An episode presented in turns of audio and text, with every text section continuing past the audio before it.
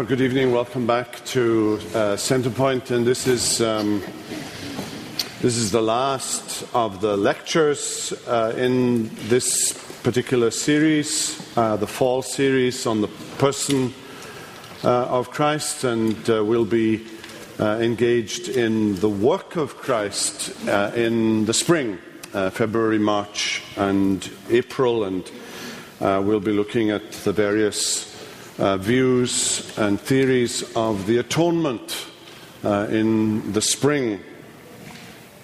I just received uh, today a, fairly hefty volume um, uh, in which there was a chapter by Dr. Ferguson, I noticed, uh, on the doctrine of limited atonement. So I, I, have a couple of months to read this volume uh, before, before the spring.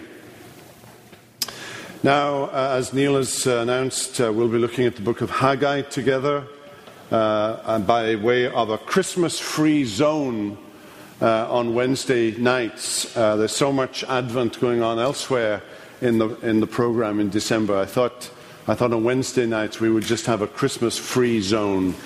and although the story of Jesus and the coming of Jesus certainly will come somewhere into the book of Haggai for sure. Now, I wanted just uh, to end uh, this little section on the person of Christ uh, by addressing uh, the issue of the uniqueness of Jesus. And let me explain what I mean and, and what is often meant by that term, uh, the uniqueness of Jesus. Uh, I'm referring to the, the exclusivity of Jesus as the only way of salvation uh, that uh, there is no salvation uh, by any other name but the name of Jesus. Now, there is, uh, there is on, the, on the one hand something that we call exclusivity, and, and somewhere in the middle is something called uh, inclusivity. Uh, those who call themselves inclusive, that is to say, they, they believe in Jesus and they believe that Jesus is one way uh, to the Father, but he's one among many ways. How do you deal with a statement like, I am the way, the truth, and the life. No man comes to the Father but by me. Well, they deal with it in this way that you don't come to the Father, but you come to Buddha. You come to uh, some other deity. Call that deity whatever you want. Uh, but but in Christianity, you come to the Father, and you come to the Father through Jesus, but through other religions, you, you come to the same God, but he's called something else. Those would be inclusivists. Uh, the PCUSA, for example, the Presbyterian Church in the United States of America, denomination in which this particular church used to belong uh, back in the early 80s, um, that that uh, denomination at its General Assemblies in recent years has had a very, uh, very strong emphasis on inclusivity and uh, a doctrine of the Trinity in which, uh, in which at least one person of the Trinity was referred to by a feminine uh, name, for example. Uh, so they're not exclusivists, but they're inclusivists. and then on the other extreme are what we might call pluralists. Uh, and it's the issue of pluralism, especially, uh, that I, I, want us to, um, I want us to think about this evening. Now, let's begin with some scripture, and uh, just, just two scriptures will, will uh, do the work for us. Uh, one is the, the, statement I've just uh, cited, the words of Jesus in John 14 in the upper room, speaking to Philip. Jesus said to him, I am the way and the truth and the life. No one comes to the Father except through me. Now, that's a statement of exclusivity. Uh, if you believe that there is only one God and, and that God is three persons Father, Son, and Holy Spirit Jesus is saying that we come into a living, vital relationship with God as our Heavenly Father through Jesus and through Jesus alone and through no one or nothing else. And then uh, Peter and John uh, in Acts chapter 4, uh, on the occasion in which they will be imprisoned uh, and warned not to preach anymore uh, in the name of Jesus. Uh, and it was this statement, it was the statement of exclusivity that got Peter and John into such trouble when they said, There is salvation in no one else for there is no other name under heaven given among men by which we must be saved.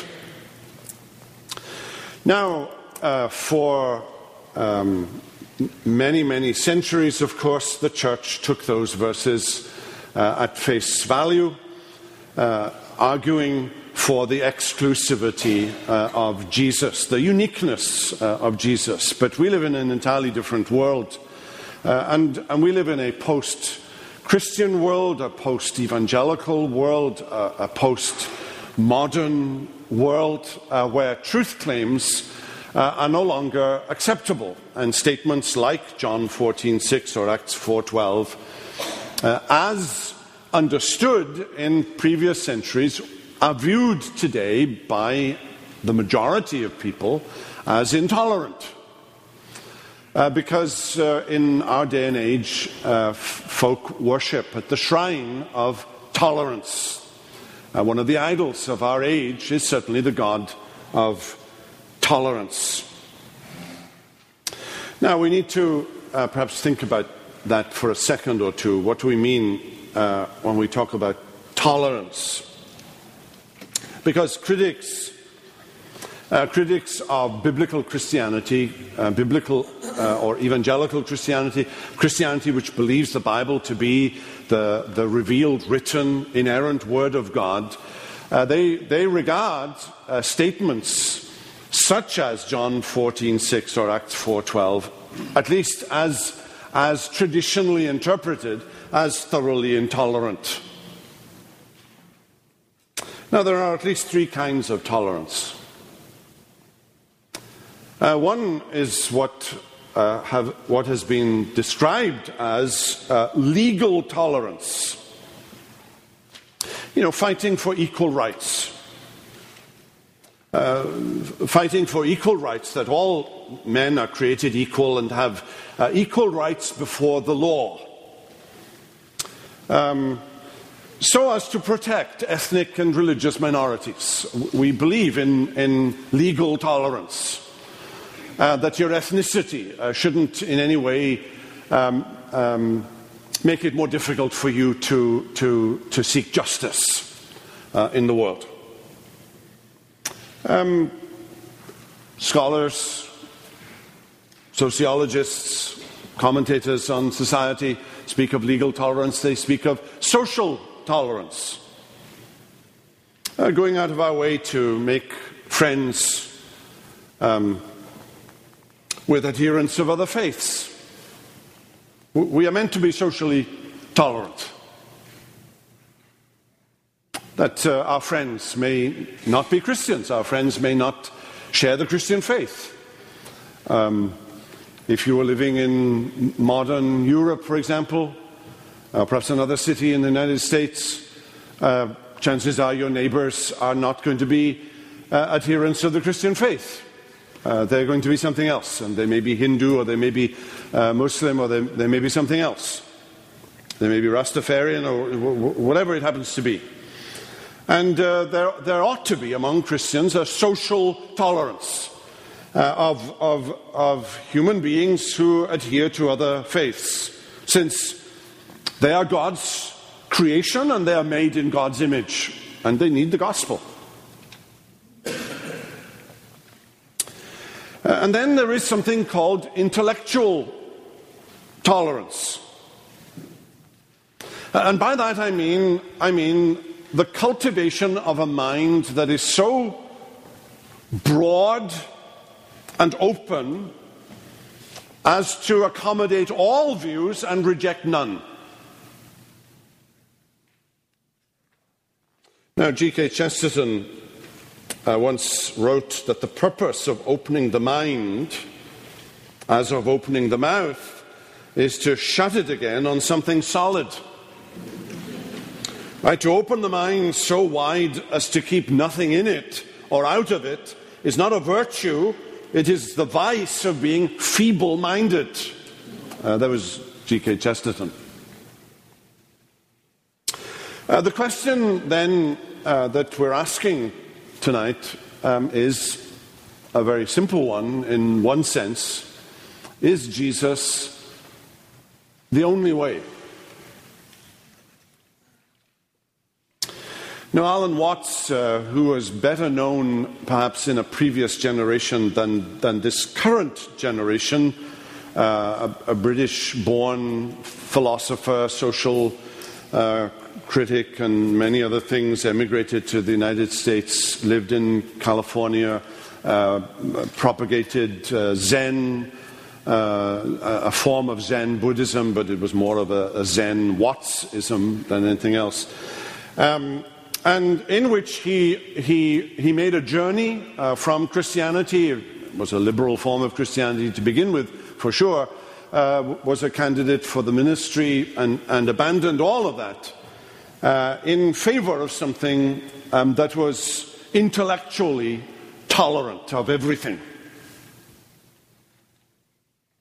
But he found a problem as he researched other faiths, and particularly Eastern uh, faiths, and, and, some of you have perhaps lived among uh, those and, and, worked among those uh, who have had a fascination for uh, Eastern religion it was a craze in the 1960s, of course. Uh, the Beatles devoured a form of Eastern uh, religion, uh, Hare, Hare Krishna, and all, all of that. You, well, some of you, most of you, most of you remember it for sure. But he found a problem. Uh, he wrote 30 or 40 books, was one of the princes advocating a form of intellectual tolerance at the at the mid 20th century wave of uh, postmodernity. And this is the problem that he found. There is not a scrap of evidence. This is Watts himself speaking. There is not a scrap of evidence that the Christian hierarchy, and he's speaking about the early church, that the Christian hierarchy was ever aware of itself as one among several lines of transmission for universal tradition. Christians did not take at all kindly to ideas that even begin to question the unique and supreme position of the historical Jesus. Christianity is a contentious faith which requires an all or nothing commitment to Jesus as the one and only incarnation of the Son of God. Now, this is Watts speaking. He doesn't believe this, of course, but th- this is what he found as he studied Christianity. And what he found was that Christianity, in his point of view, was intolerant. And it's always been intolerant. My previous discussions did not take proper account of that whole aspect of Christianity, which is uncompromising, or ornery. How do you pronounce that word? I can never say it. But you know what it means militant, rigorous, imperious, and invincibly self righteous.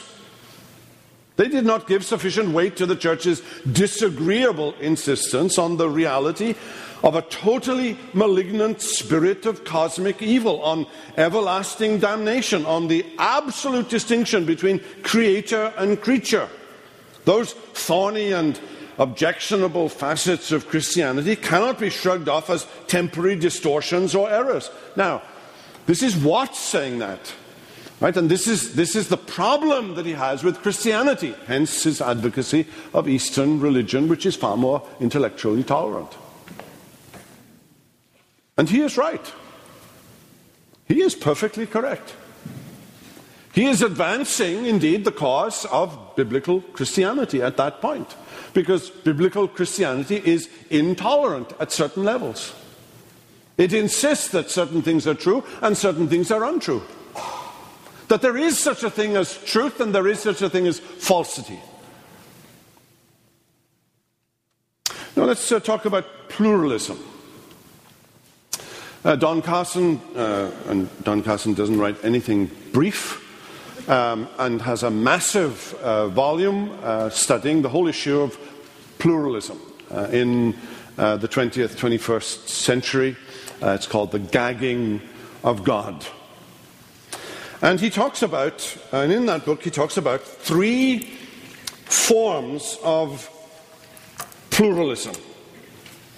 And they're, they're, they're, they're useful, uh, they're useful um, divisions that he makes. The first kind he talks about is something called empirical pluralism. In the sense that it, it's a matter of fact.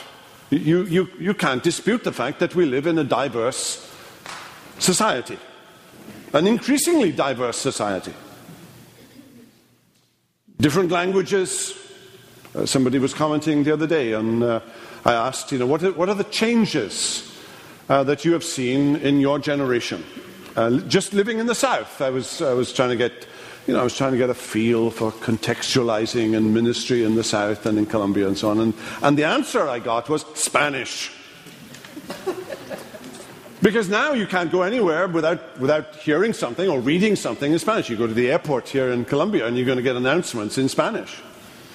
It's a, it's a, it's a mark of the, of the multicultural nature of modern America and Columbia to boot. So we live in a diverse society. Languages, ethnicity, worldviews, cultures, call them what you will. And more and more, we are losing, um, Christianity is losing its, its foothold, it's losing its moral stronghold in society. There's a growing fascination with the East, there's a, a, a growing fascination with Islam. Uh, people make up religion as they go along. It's like, uh, well, in, if you lived in Britain and uh, you went to uh, a certain store, there was a, there was a place you it would call, pick and mix. You, you had uh, little, little crates full of, full of candy, different kinds of candy. I mean, 50, 60, 70, 80 different kinds of candy. And uh, you'd go in there and you'd grab a few of these and a few of those and a few of those, and those red ones look nice and those striped ones, and in the end, you had far more candy than you'd ever want. Pick and mix, like Piccadilly, uh, like the food line. Well, not quite this one, but uh, the, the Piccadilly food line. And you've got everything you can, you can imagine. And you take a little bit of Chinese and a little bit of Southern and a little bit of Mexican and, and a little bit of, uh, well, you know, whatever. Uh, Robert, I'm not sure how you pronounce his name, Baylor. Habits of the Heart, Implications for Religion. It's a famous, uh, it's a famous uh, story that he recounts. He was doing some research, he was a kind of sociologist. And he came across uh, a nurse by the name of Sheila Larson. And he recounts this story. Sheila Larson is a young nurse who has received a good deal of therapy and describes her faith as Sheilaism. This suggests the logical possibility of more than 235 million American religions, one for each of us. I believe in God, Sheila says. I'm not a religious fanatic. Now, notice at once that in our culture, any strong statement of belief seems to imply fanaticism, so you have to offset that I can't remember the last time I went to church. My faith has carried me a long way. It's Sheilaism, she said. Just my own little voice. Sheila's faith has some tenets beyond belief in God, though not many. In defining what she calls my own Sheilaism, she said, it's, it's just try to love yourself and be gentle with yourself. You know, I guess, take care of each other. I think God would want us to take care of each other. Like many others, Sheila would be willing to endorse few more specific points. Sheilaism. They are neighbors.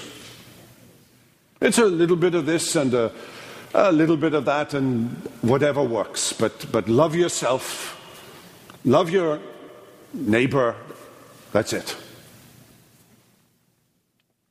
Well, it's all part, of course, of a post evangelical culture that's suspicious of truth claims and more comfortable with uh, symbols and images and perhaps some social issues affecting change through community and sharing. And it all sounds so very nice and safe. Well, empirical pluralism, you can't, you can't deny that. We, we live in a, in a multi ethnic, multicultural society, increasingly so. Uh, the second category uh, Don Carson talks about is cherished pluralism. Now, this goes beyond empirical uh, pluralism, the, the, the, the fact uh, of religion, and, and addresses its value. It is to welcome pluralism and to value it. Now, he cites uh, Lesslie uh, Newbigin, uh, and, uh, and this is what he says. It has become a commonplace to say that we live in a pluralist society, not merely a society which is, in fact, plural in the variety of cultures, religions, and lifestyles which it embraces, but pluralist in the sense that this plurality is celebrated as things to be approved and cherished, right? We live in a, we, we, live in a, in a, in a pluralist society, and, and it's a good thing. It ought to be pluralist. Right? So it's moved from simply an observation that we live in a pluralist society to actually valuing it and cherishing it and saying it's a good thing. Phil Ryken uh, cites Marilyn Monroe as a good example of cherished pluralism. I just believe in everything a, a little bit. You know, I believe in everything a little bit. It's called the Monroe Doctrine, if you, if you uh, want to take it with you. We're surrounded by people who believe in everything a little bit. There's truth in everything. Truth can be found anywhere, a little bit. Of course, it's up to you to decide how much and, and, and what that little bit is. And that's Sheilaism. And then um, Don Carson talks about philosophical pluralism. It sometimes comes in this form, and uh, I, I, cite here, but I couldn't remember where I'd read it, but Alvin Plantinga, uh, the Christian philosopher of our time, um, is, is, often, is often he, he often comes across people who say to him, now he's a Christian Uh, raised in Grand Rapids, Dutch, that says it all. And, and the accusation is that his Christianity is, is merely the product of the social engineering of having been raised in, in, a, in a Dutch Christian family in Grand Rapids. But if he had been raised in Morocco, he'd have been a Muslim. It, it's purely sociolog- sociological pressure. To which he responds by saying, to the pluralist, you know, if you were born in Morocco, you wouldn't be a pluralist because you would be a fundamentalist Muslim. Probably. You know what's goose? What is that expression? What, What's good for the, this is Thanksgiving. What's good for the turkey is good for the what's the female turkey? Gander. Gander. There we go. What are we saying? We're talking about we're talking about pluralism as a as a philosophy here. I, um, that that it's a a, a socio-political ideology. And this view demands pluralism. It, it, it, actually refuses to allow for any other worldview, any other big picture or, or meta narrative, any, any other big picture claim to be the whole truth. Any notion, and this is Carson, any notion that a particular ideological or religious claim is intrinsically superior to another is necessarily wrong. The only absolute creed is the creed of pluralism. No religion has the right to pronounce itself right or true and others false, except, of course, the religion known as pluralism. So I've given you a picture here. If you went to Vanderbilt, just be quiet, don't, don't fess up here. Um, but because this is all faith chapel in uh, Vanderbilt, massive structure. This place is for all faiths. Its dedication consists of many acts and of one. There is diversity in our unity, and there is unity in our diversity as we dedicate this space and add to its light, each in a way of a distinctive tradition. Oh, how nice.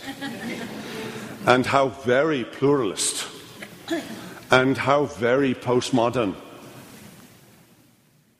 All Faith Chapel in Vanderbilt.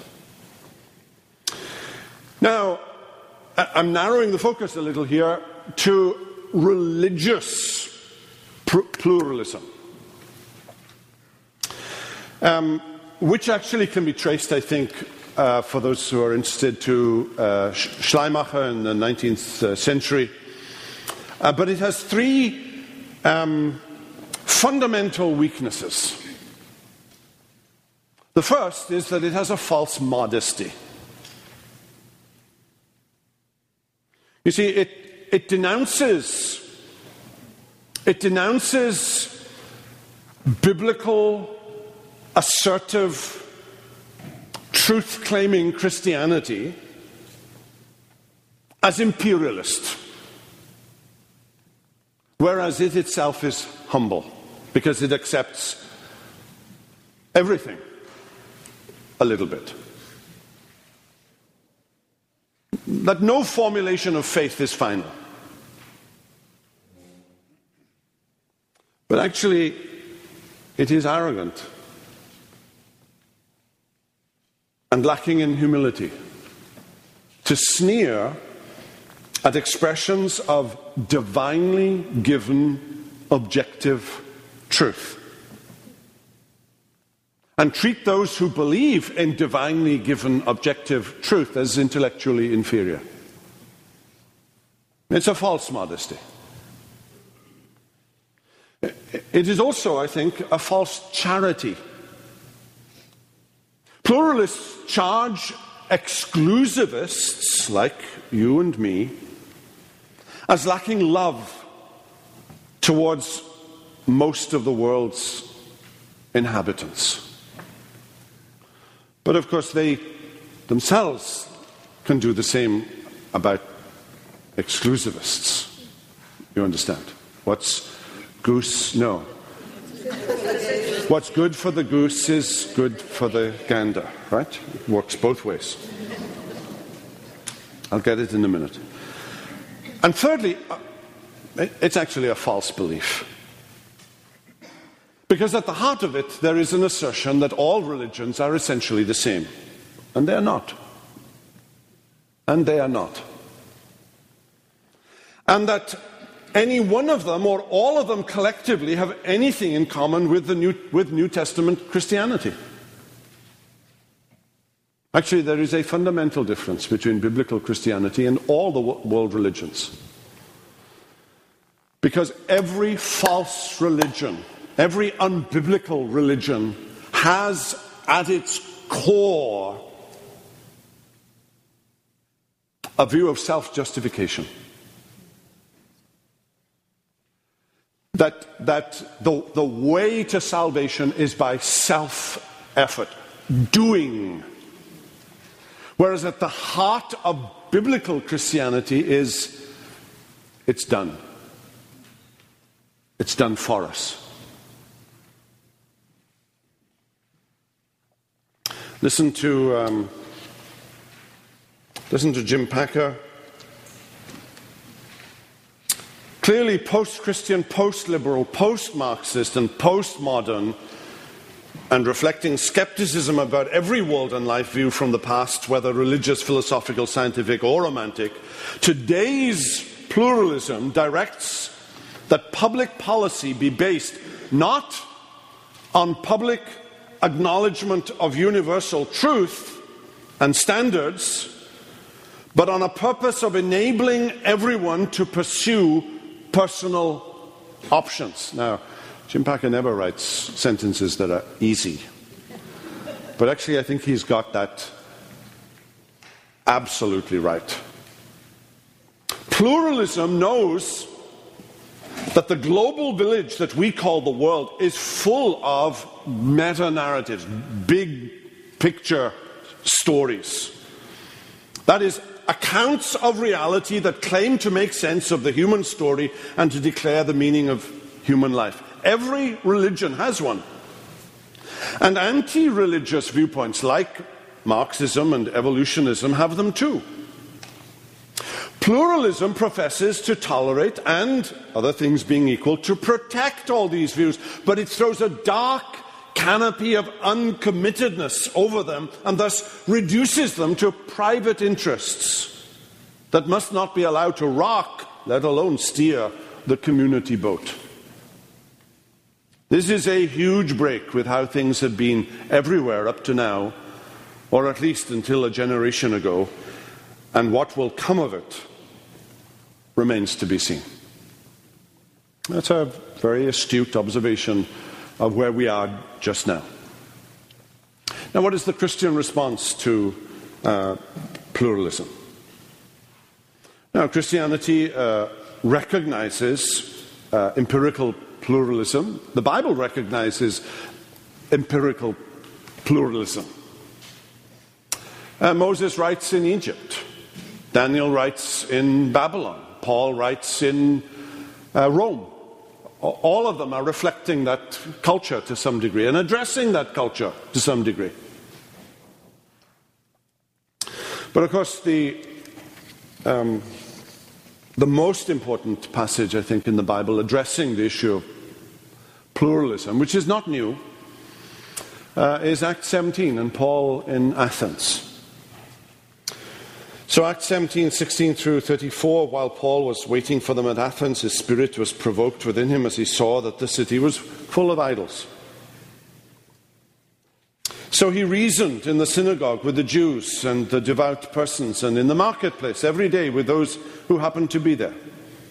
Some of the Epicurean and Stoic philosophers also conversed with him, and some said, What does this babbler wish to say? Others said, He seems to be a preacher of foreign divinities, because he was preaching Jesus and the resurrection. And they took him and brought him to the Areopagus, saying, May we know what this new teaching is that you are presenting? For you bring some strange things to our ears. We wish to know, therefore, what these things mean. Now, all the Athenians and the foreigners who lived there would spend their time in nothing except telling or hearing something new.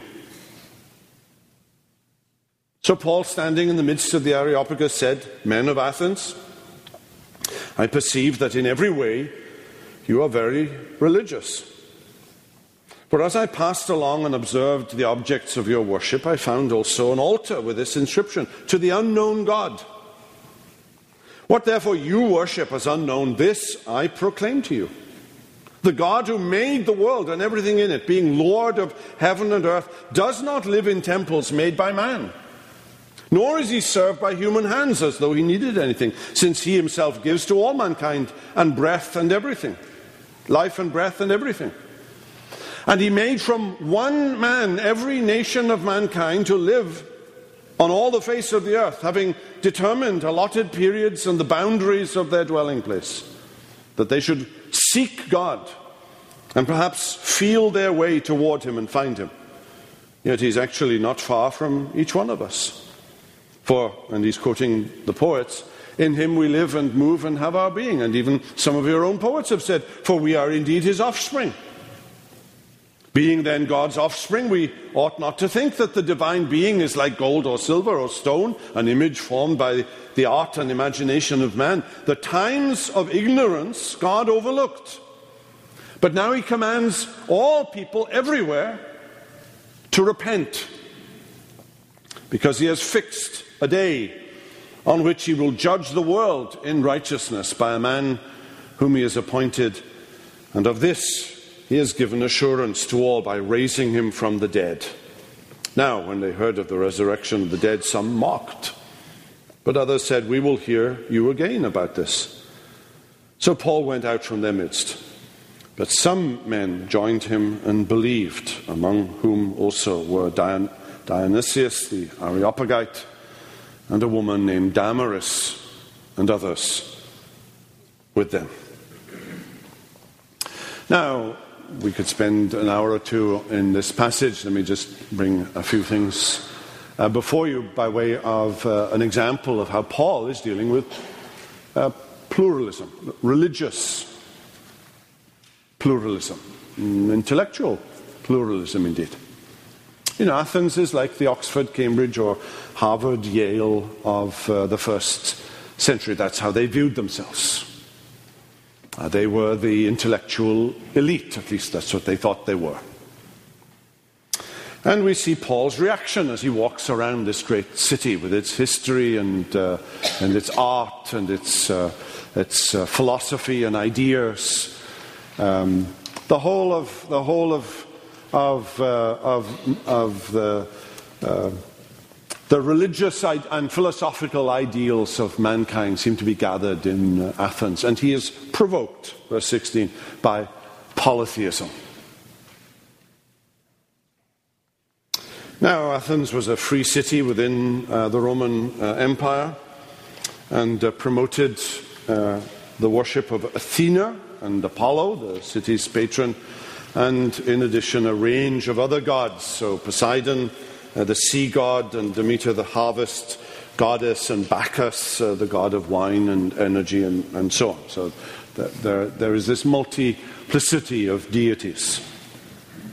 And Athens had its philosophers. There were, on the one side, uh, the Epicureans, who were committed to a, a lifestyle of, of, withdrawal and uh, tranquility, unattached, free as possible from all the forms of business and trouble, including the worship of gods. So you've got the Epicureans. And then on the other hand, you've got the Stoics, a stern, elitist, proud, uh, and the ultimate virtue being fortitude, strength, resilience, courage, and so on. Now, it isn't clear in the passage, but it looks as though the Epicureans dismissed Paul as a babbler. Actually, the word they use is a seed picker. And the Stoics thought he was adding two gods to the pantheon of deities one, Jesus, and the other, a goddess named Anastasis, which is the Greek word for resurrection. So they heard Paul preaching and they heard Jesus, and they also heard something about the resurrection, and they thought this is another deity a female deity. And Paul is summoned to the Areopagus, verse 19, claims legal right uh, to, because, because that was the purpose of coming to the Areopagus, to, to make your claims and to be judged. Now, some interpreting Acts 17, and, and I think mistake, mis, um, um, mistakenly, uh, view that Paul should never have done any such thing. Uh, that he was being proud and arrogant and he was trying to play the, you know, the cool philosopher hanging out you know, with the philosophers and the Areopagus. And, and God judged him by giving him few converts. Now, I think that interpretation is entirely false, but, but that interpretation is out there. So, what does Paul do? He begins with the polytheists and the philosophers and, and he gives them the gospel. Now, he doesn't give them the whole gospel because he's stopped. Right? A third, maybe a half of the way through what I think would have been his address, they, they howl him down. And he, and he can't continue.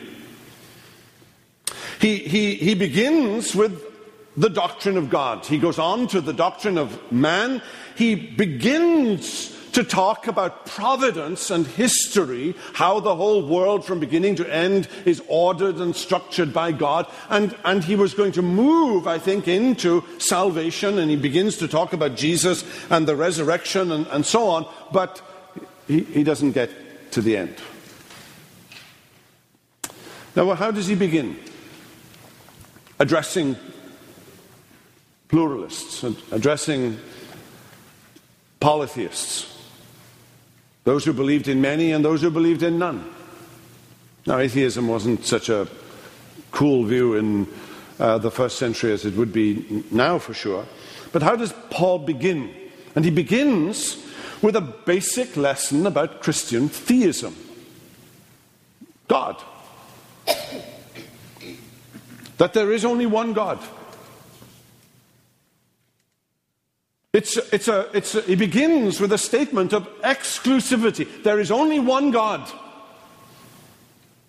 Now, already he has, he has dismissed the claim of those on the Areopagus who are polytheists.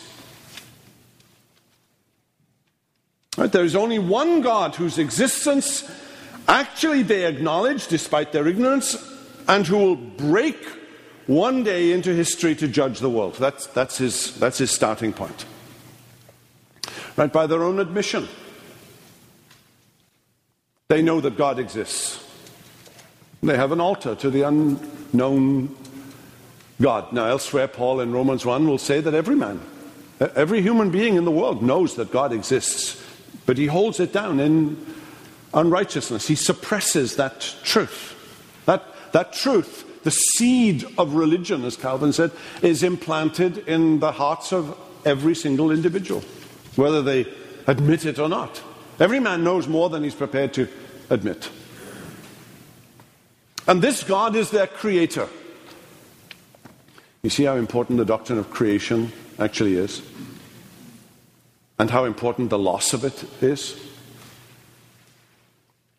And that He is their sovereign Lord he is infinite and omnipresent, not localized to these buildings. He's eternally self sufficient and self sustaining, the doctrine of aseity that we looked at last, uh, last year.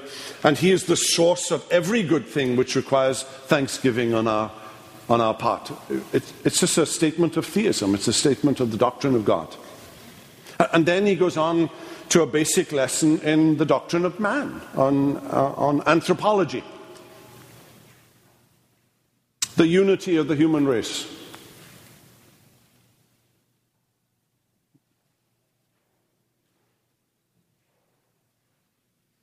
The sovereignty of God in human history. That knowing God is the true purpose of our existence. The dignity of every human being, created as we are in the image of God. Even the Greek poets, uh, Epimenides and uh, Aratus, sources of wisdom, uh, have testified to this relationship. It is inexcusable to imagine God as an idol. But even the poets acknowledge that. And God holds us accountable for our idolatry. Remember what Calvin said in the Institutes? Man's mind is a perpetual factory of idols. Right? What, what are these meta narratives? What are these worldviews? What are these deities? They're idols. They're the creation of the human heart. They're idols. And then he moves on to a basic lesson in history. Actually, he didn't get very far because he was howled down. God's forbearance uh, about our disregard from Him is coming to an end. There is, a, there is a, a day of accountability, there is a day of judgment coming, and it's a call to repentance. Not to acceptance, not, not the Monroe doctrine. What is the Monroe doctrine? I believe in everything a little bit. Right? That's not where Paul is. These views that you have you need to repent of them. Right? You need to turn away from them. But It's a call to repentance, which in and of itself is a denial of pluralism, philosophical and religious pluralism, because there is a day fixed in space time history, and that's, that's addressing the Greek view of history that viewed history as cyclical, as repeating itself. And uh, Paul is uh, bringing into the picture here a Christian view, a biblical view of history with a beginning point and an end point. And at the end point, there is a day of reckoning, a day of judgment. And the proof that this is true is the empirical, undeniable fact, truth claim of the resurrection that Jesus rose from the dead. It all hangs on that. The truth of what he's saying about the doctrine of God and the doctrine of man and the doctrine of accountability and, and, and everything in between. The truth of it hangs on that truth assertion in space time history Jesus rose from the dead. So, where is Paul in Athens among the pluralists? An evangelist? An evangelist.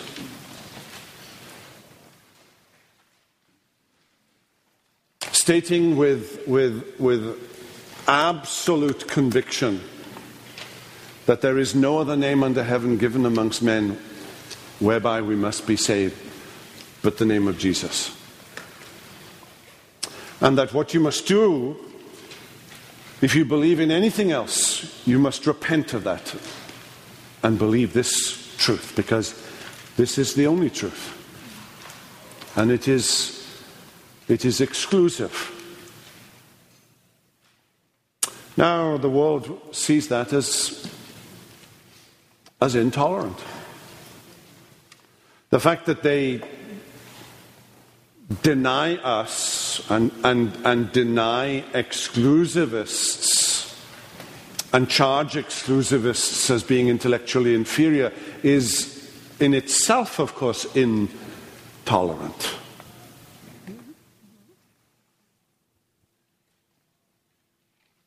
Um,